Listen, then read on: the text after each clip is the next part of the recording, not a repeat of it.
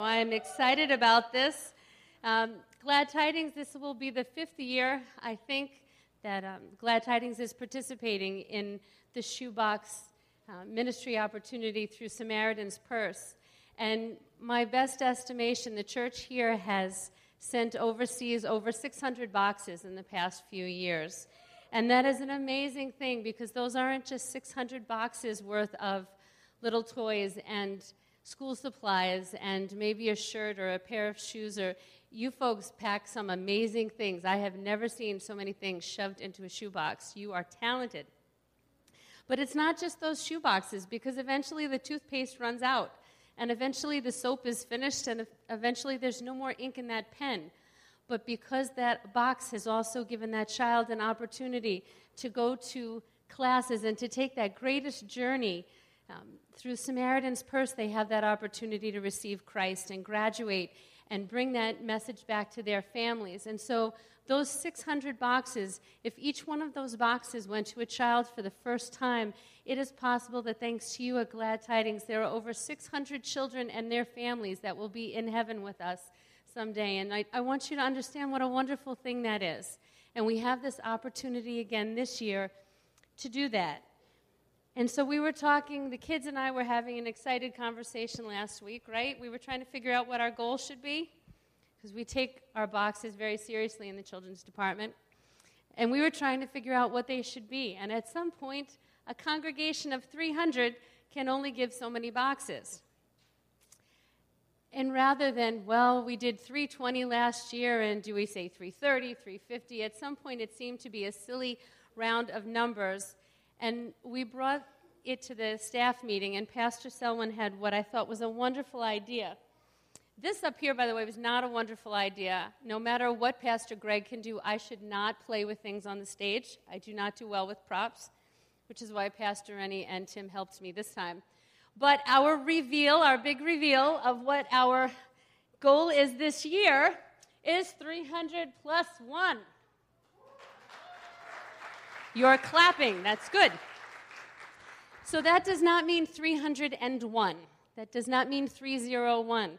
Pastor said this year, we're going to try and do those same boxes, each one of us in the congregation doing our box.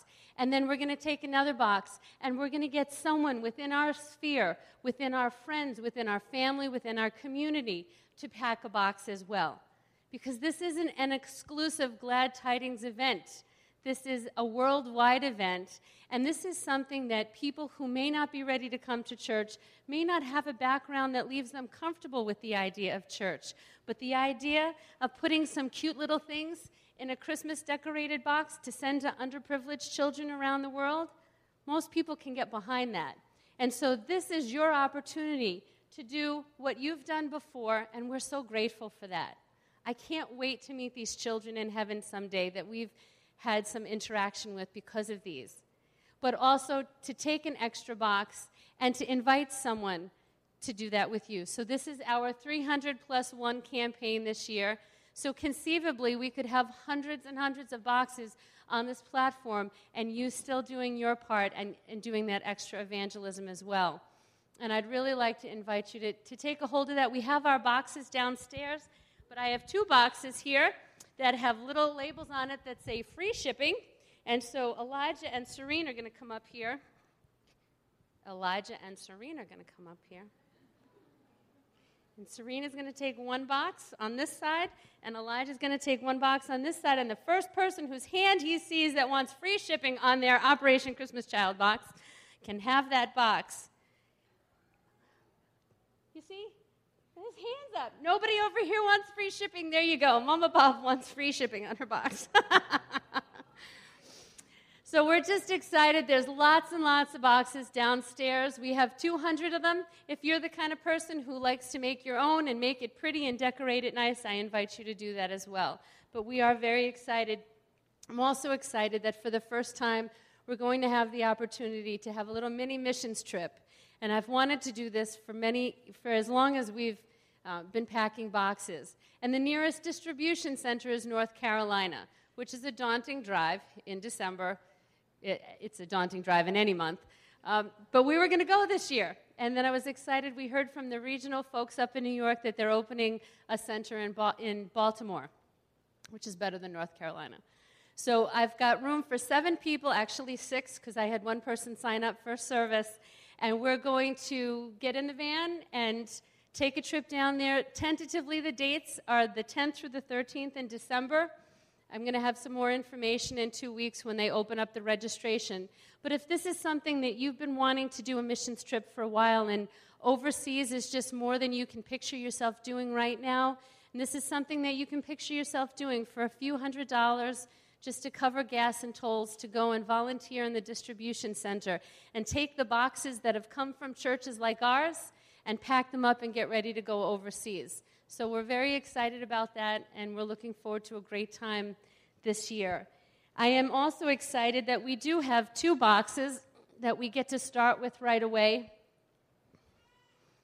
So when we were going to Haiti this year, Katie Gonzalez sent me a box of beautiful, beautiful things for her child, and it came about a day too late.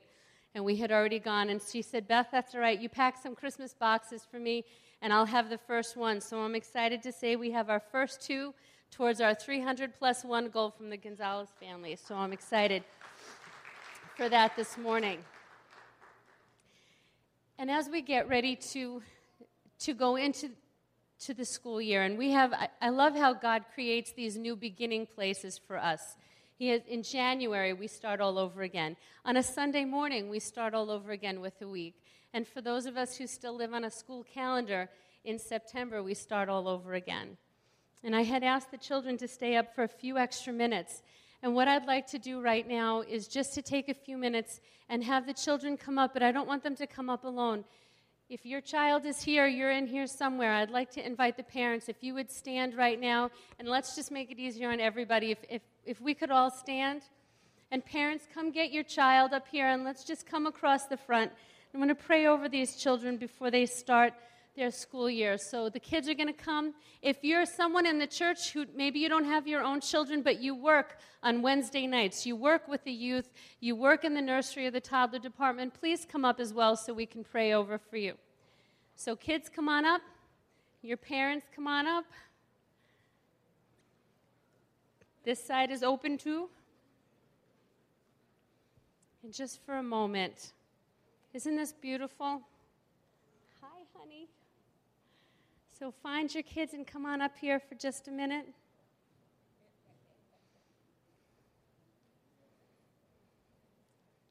You can keep going down the end. If you work with our kids, Corey and Rob, come on up behind them too.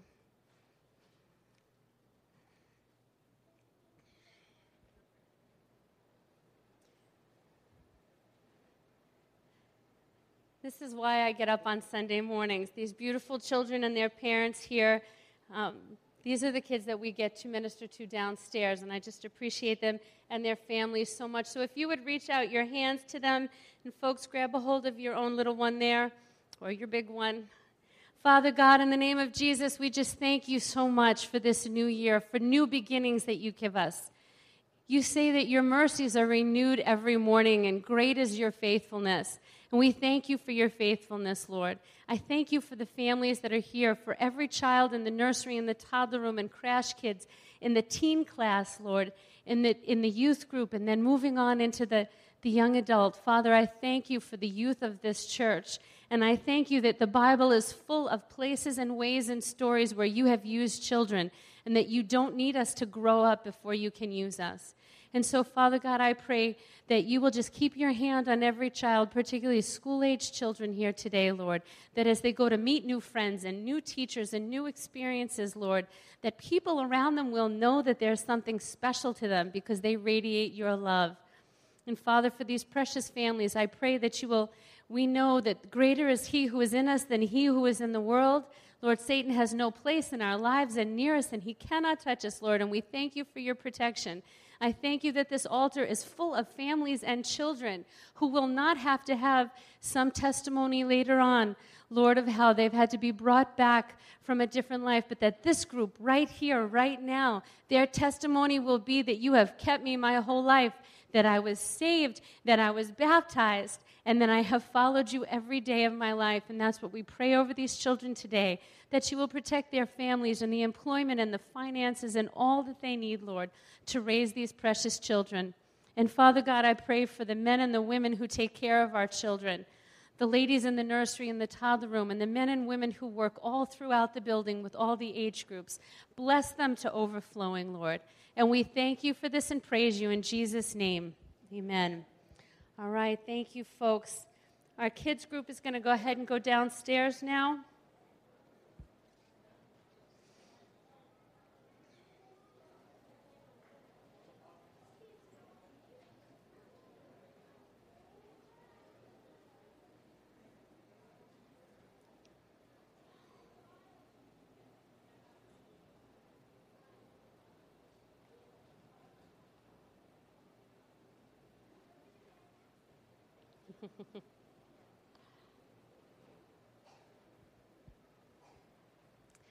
Looking up at the stage here as well, it is nice to see how many parents there are, not only here with their kids, but as workers as well. And I appreciate them so much, as well as those who don't have any kids of their own who work um, regularly for us, and we're so thankful for that. In the staff, we've been going through the book, The Purpose Driven Church by Rick Warren, and I know that the church here had the opportunity to read The Purpose Driven Life not that long ago. And if you're someone who enjoys Rick Warren, it is, it is an excellent book. Um, it's not just necessarily for people running or administrating the church, but as you read through The Purpose Driven Church, it, it really is inspiring to see the things that he has done with his congregation that you can read and you can see um, have so many parallels to glad tidings. But he talks about how strong biblical structure and leadership in a church leads to a church being five things. And the first one is warmer through fellowship, deeper through discipleship, stronger through worship, broader through ministry, and larger through evangelism. Last year, during the small group leadership time, I talked about the warmer through fellowship, the idea that we do grow stronger and we do grow in our Christianity by our fellowship. And that coffee and cake after church or a potluck isn't just about food, it's about fellowship. And the stronger our ties are to each other, the stronger our relationship can be to the Lord as well. And today I want to talk about the second one, which is growing deeper through discipleship. Again, knowing that the stronger we are together, or individually, rather, as disciples, the stronger we are as a church. And that you're not just alone in your Christian walk, and what you do has an effect on all of us around you. And the stronger you are, the stronger the church is. Holman's Bible Dictionary defines a disciple as a follower of Jesus, but the Latin roots talk about being a learner or a pupil. In the Greek word, world, a disciple was an adherent of a particular teacher or a religious school. In the New Testament, it was synonymous with the word apostle, and it was used usually to refer to the 12 disciples. The way the word disciple is used in the Great Commission in, in Matthew 28, it's a generalized term who, for those who came to know Jesus in faith. And it eventually just became synonymous with being a disciple. The word apostle is derived from a Greek word that means one who is sent, commonly referred to either the original disciples, also, it could refer to a person who is sent out from their local church to give gifts to another church. And finally, it can mean those who Jesus has sent. And I want to make a distinction this morning between the word disciple and apostle. And not that it is an either or by any means, but that disciple is a follower of Jesus. And I'd like to see us talk about moving from being a follower of Jesus to also one that is ready for Jesus to send out. And there is nothing minimalized whatsoever about being that disciple of Christ, but to go from just following him to being ready to have him send us out and to have our church be deeper through that discipleship that we go through. But it's fine to say, well, okay, I'm ready for God to send me out, but what does that mean? What is He sending me out with? And if you turn in your Bibles with me to the book of Ephesians, chapter 4, there's a fairly well known passage of scripture there that I'd like to read to you. So if you have your Bible with you, Ephesians chapter 4, we're going to read verses 7 through 14. So Ephesians 4 7 through 14 says, But to each one of us grace has been given as Christ apportioned it. This is why it says, When he ascended on high, he led captives in his train and gave gifts to men. I'm going to skip to verse 11. It was he who gave some to be apostles, some to be prophets, some to be evangelists, some to be pastors and teachers, to prepare God's people for works of service, so that the body of Christ may be built up until we all reach unity in the faith and in the knowledge of the Son of God and become mature, attaining to the whole measure of the fullness of Christ. Then we will no longer be infants, tossed back and forth by the waves, and blown here and there by every wind of teaching, and by the cunning and craftiness of men in their deceitful schemes. That's a mouthful. But as I was reading through this, and I've certainly read these verses before, it reminded me as we're talking about disciples and then reading that verse about being tossed back and forth on the waves, it, it did remind me of the 12 disciples and the parallels between those disciples and those of us in church today. Jesus to- chose those 12 from a great variety of backgrounds. Some of them were educated, some not. Some of them came from privilege, some not definitely a mixed group of people.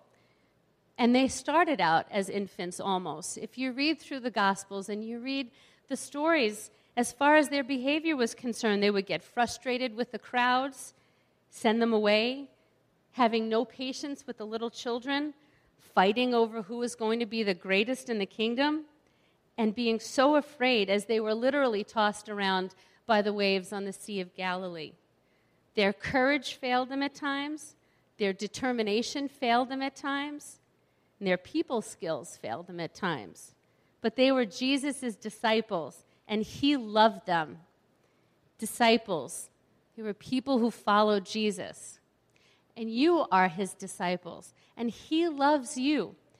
And you can see from looking around the room that we come from a great and wonderful number of backgrounds and places. And God has chosen us to be in this place today.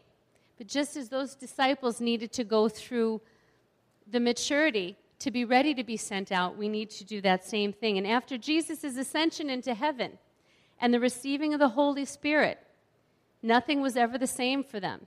If you think about those stories, think it's easy to be critical of the disciples now when you read it because you know the whole story. You know how it ends. You can see in hindsight what they should have figured out for themselves. But they didn't have the New Testament to look at when they were living those lives. And they went from people who couldn't stay awake with Jesus a few hours to pray with him in the garden, and people who ran away at the nearest sign of the Roman soldiers coming, and who deserted Jesus over and over and over again and hid in that upper room, waiting for the sound of the soldiers to, to come and get them. That was the, the end of their disciple only road. And the power of the Holy Spirit changed that for them. And Jesus turned them into apostles. Through the power of the Holy Spirit, they went from cowering in a room to standing out in the middle of the square where they could easily have been arrested by the people they were hiding from just a few days earlier, proclaiming the gospel. That was the change that Jesus made in them, and that's the change that he wants to make in us giving the disciples the Great Commission and the power of the Holy Spirit helped to transform them into the apostles that we know. The apostles who traveled and they preached, they performed miracles, and they spread the gospel around the world after that, many of them dying martyrs' deaths. And God brought them all that way into that maturity. And here at Glad Tidings, we have exciting things coming in our future as well. The church has been here for over 85 years, and God has done great and marvelous things at Glad Tidings over that period of time. But He's not done. There was no shelf life to Glad Tidings. We're not nearing the end of an era. He has great and exciting things. Not the kind of excitement that you'd get from a roller coaster at Six Flags, but the excitement of the future. another 85, 95, 100 years if, if Jesus tarries and doesn't come back. The pastors here have been preaching about the Holy Spirit throughout the summer, and I trust that you've had new experiences with the Holy Spirit during these weeks. And if for some reason you've missed some of those services or you've been away, I really encourage you to go to the website and to the media player, and you can hear all of those sermons that you've missed to make sure that you have listened to those sermons on the Holy Spirit and getting ready for what God has for us. He's already begun to raise the level of your maturity in Christ.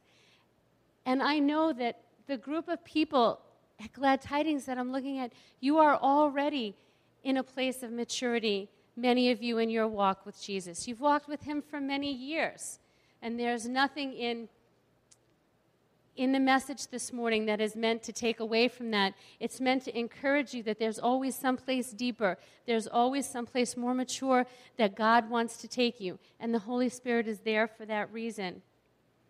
You have to think and pray about what God is saying to you because what He's saying to you is going to be different than your neighbor. It might be different than your spouse. It might be different than the other people in your family. It might be different from the people in your small group. Where does He want to push you? Where does He want to pull you? How does He want to place you? He wants you to be ready to be sent out, sent out to your communities, sent out to your jobs to change the world. You can change the world. You have already changed the world with your missions giving. You have changed the world in packing these boxes some of you have changed the world by going on the missions trips. You have already changed the world. And God has more for us. This campaign here, be praying about who God wants you to ask to be your 300 plus one.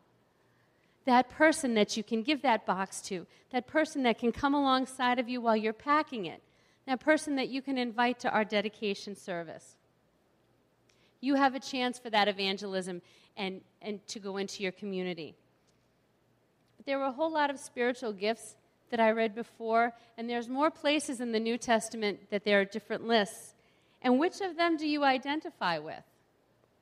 Has God called you to be a teacher or a pastor or an evangelist of some kind? Those are some of the scary ones. You might not think that that's what you see for yourself, how you envision yourself. And I can tell you from experience that you might think that there's something that God's called you to do, and you've done that for a really long time. And that doesn't mean that that's where He's going to keep you. He might have a left turn for you, He might have a right turn for you, He might have something new for you, some new talent or gift that He wants to use you. There are other gift lists in the New Testament, if you look them up, and they have to do with other different kinds of gifts, and I'll just read them the gift of utterance, power, revelation, prophecy, speaking in tongues, interpreting in tongues, faith, healing, miracles, word of knowledge, discerning, serving or helping, giving, encouragement, leadership, mercy. Those are all gifts that God gives to us.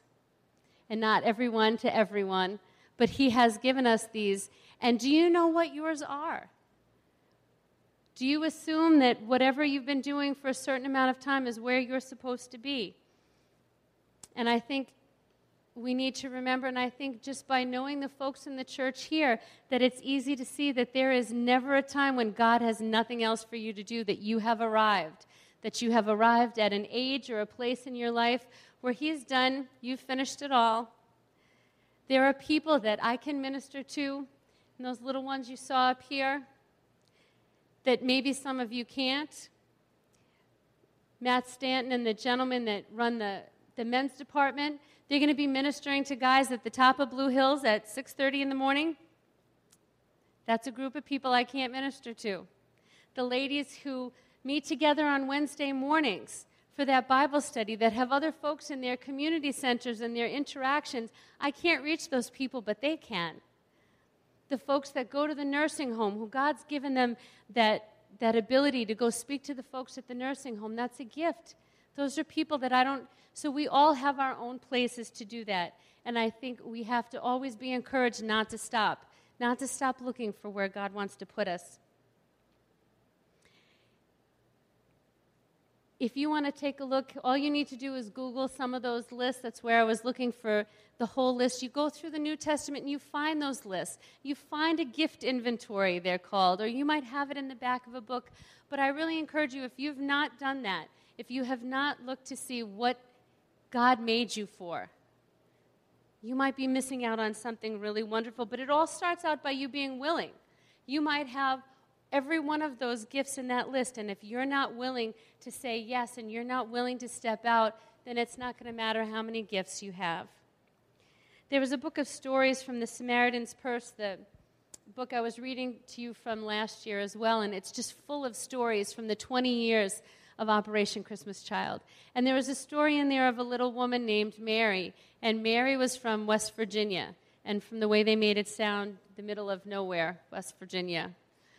And she somehow heard Franklin Graham on the radio or on television talking about these boxes, packing a box and where they would go, and just being inspired by him. So she took him at his word, and she started packing boxes.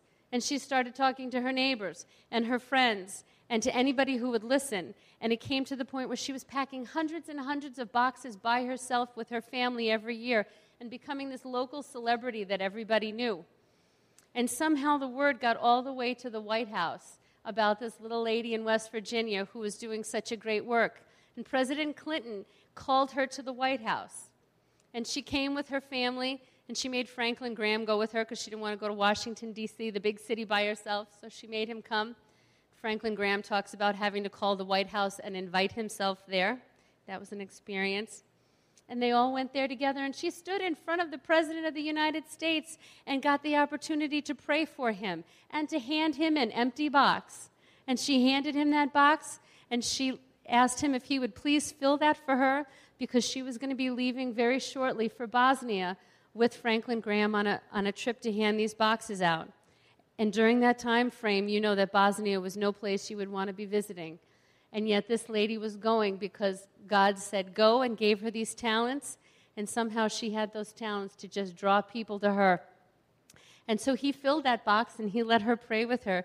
And this little lady from West Virginia ended up first in the White House and then in Bosnia handing out gifts to children from very war torn countries because she was willing. And I guarantee you that that was not what she was thinking about most of the years of her life, thinking that she could do such an amazing thing but that was her being willing to do that.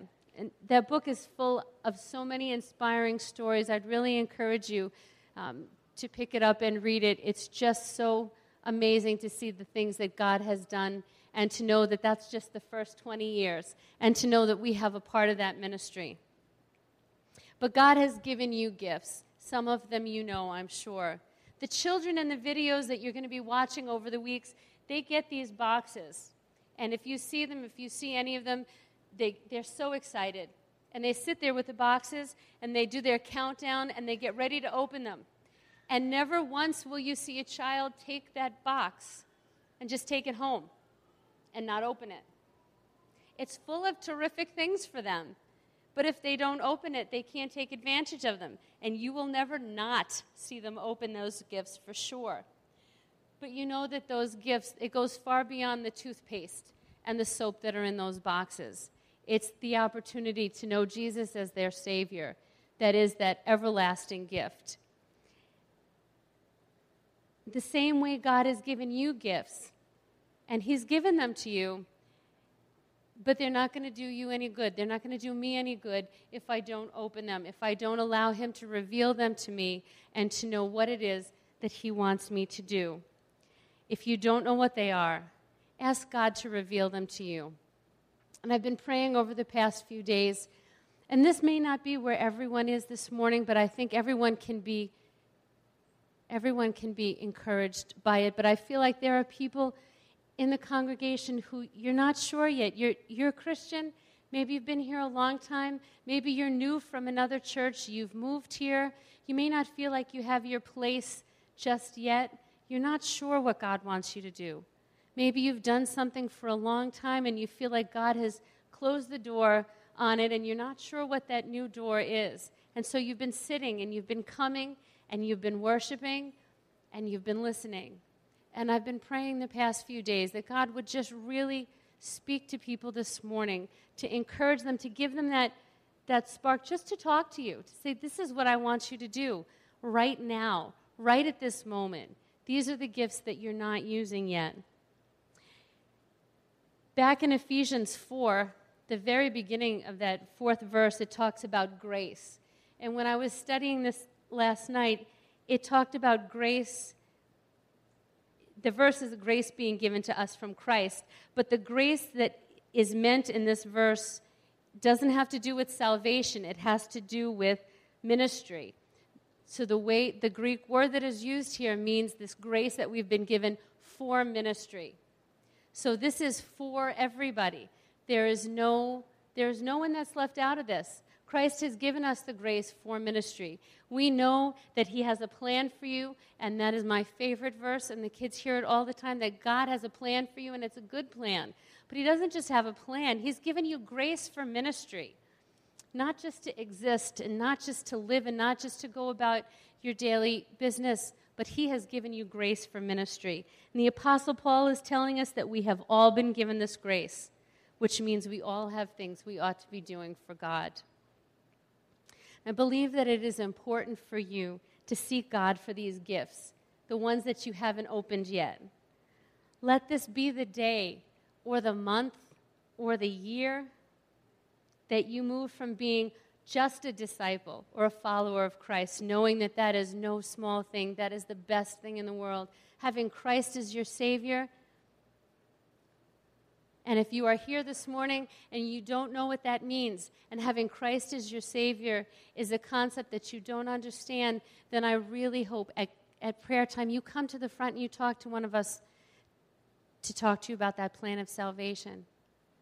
But for those of you who are followers of Christ, who are disciples, to move to being an apostle, to move to being someone that God can send out. And it doesn't have to be Bosnia, and it doesn't have to be Haiti. And it doesn't have to be overseas, it doesn't have to be Baltimore. It can just be your community. It can be this 300 plus one. Who nearby does God want to send you out to? Who within the church here does God want to send you to as a help, as someone to have fellowship with? God wants to use you for other assignments. And so today I'd like you to stand with me and as we get ready to close the service, we're not going to be closing the service just to leave. We're going to be closing the service to worship and to pray. And the altars are always open for those who are sick and those who have specific needs. And I'd like the, the prayer team and the deacons, any of our board members, please to come to the front to help us pray. And so you are welcome to come to the altar for any need that you have because Christ is here and He wants to be the answer to your, to your problem today, whether it's sin, whether it's sickness, whether it's unemployment. God wants to be that answer for you today. But I also really want those of you who have been sitting here thinking, that's me. She's talking to me. I know God has something else for me. I know that He has someplace else for me that He wants to send me out to some different places, and I don't know where it is yet. I want you to come and have somebody pray for you. And if you're not ready to come to the front and have somebody pray, then we're going to just go ahead and have you pray there at your seats. We're not ready to dismiss yet, even though the sermon part is over. I just want to encourage you take these moments, take them before the world gets them back. It's still early to take these moments to pray. If you're here with your spouse and you want to pray together, if you want to come together, if you want to come alone, if you want to sit down and just pray between you and the Lord. But don't leave today without that.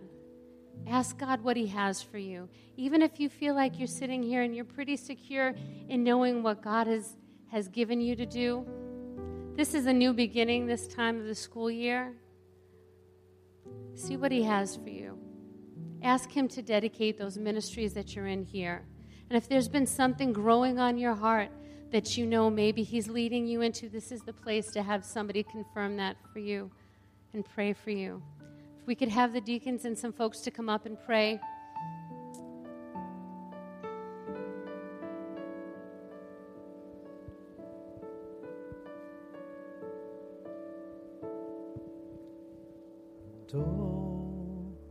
to Jesus I surrender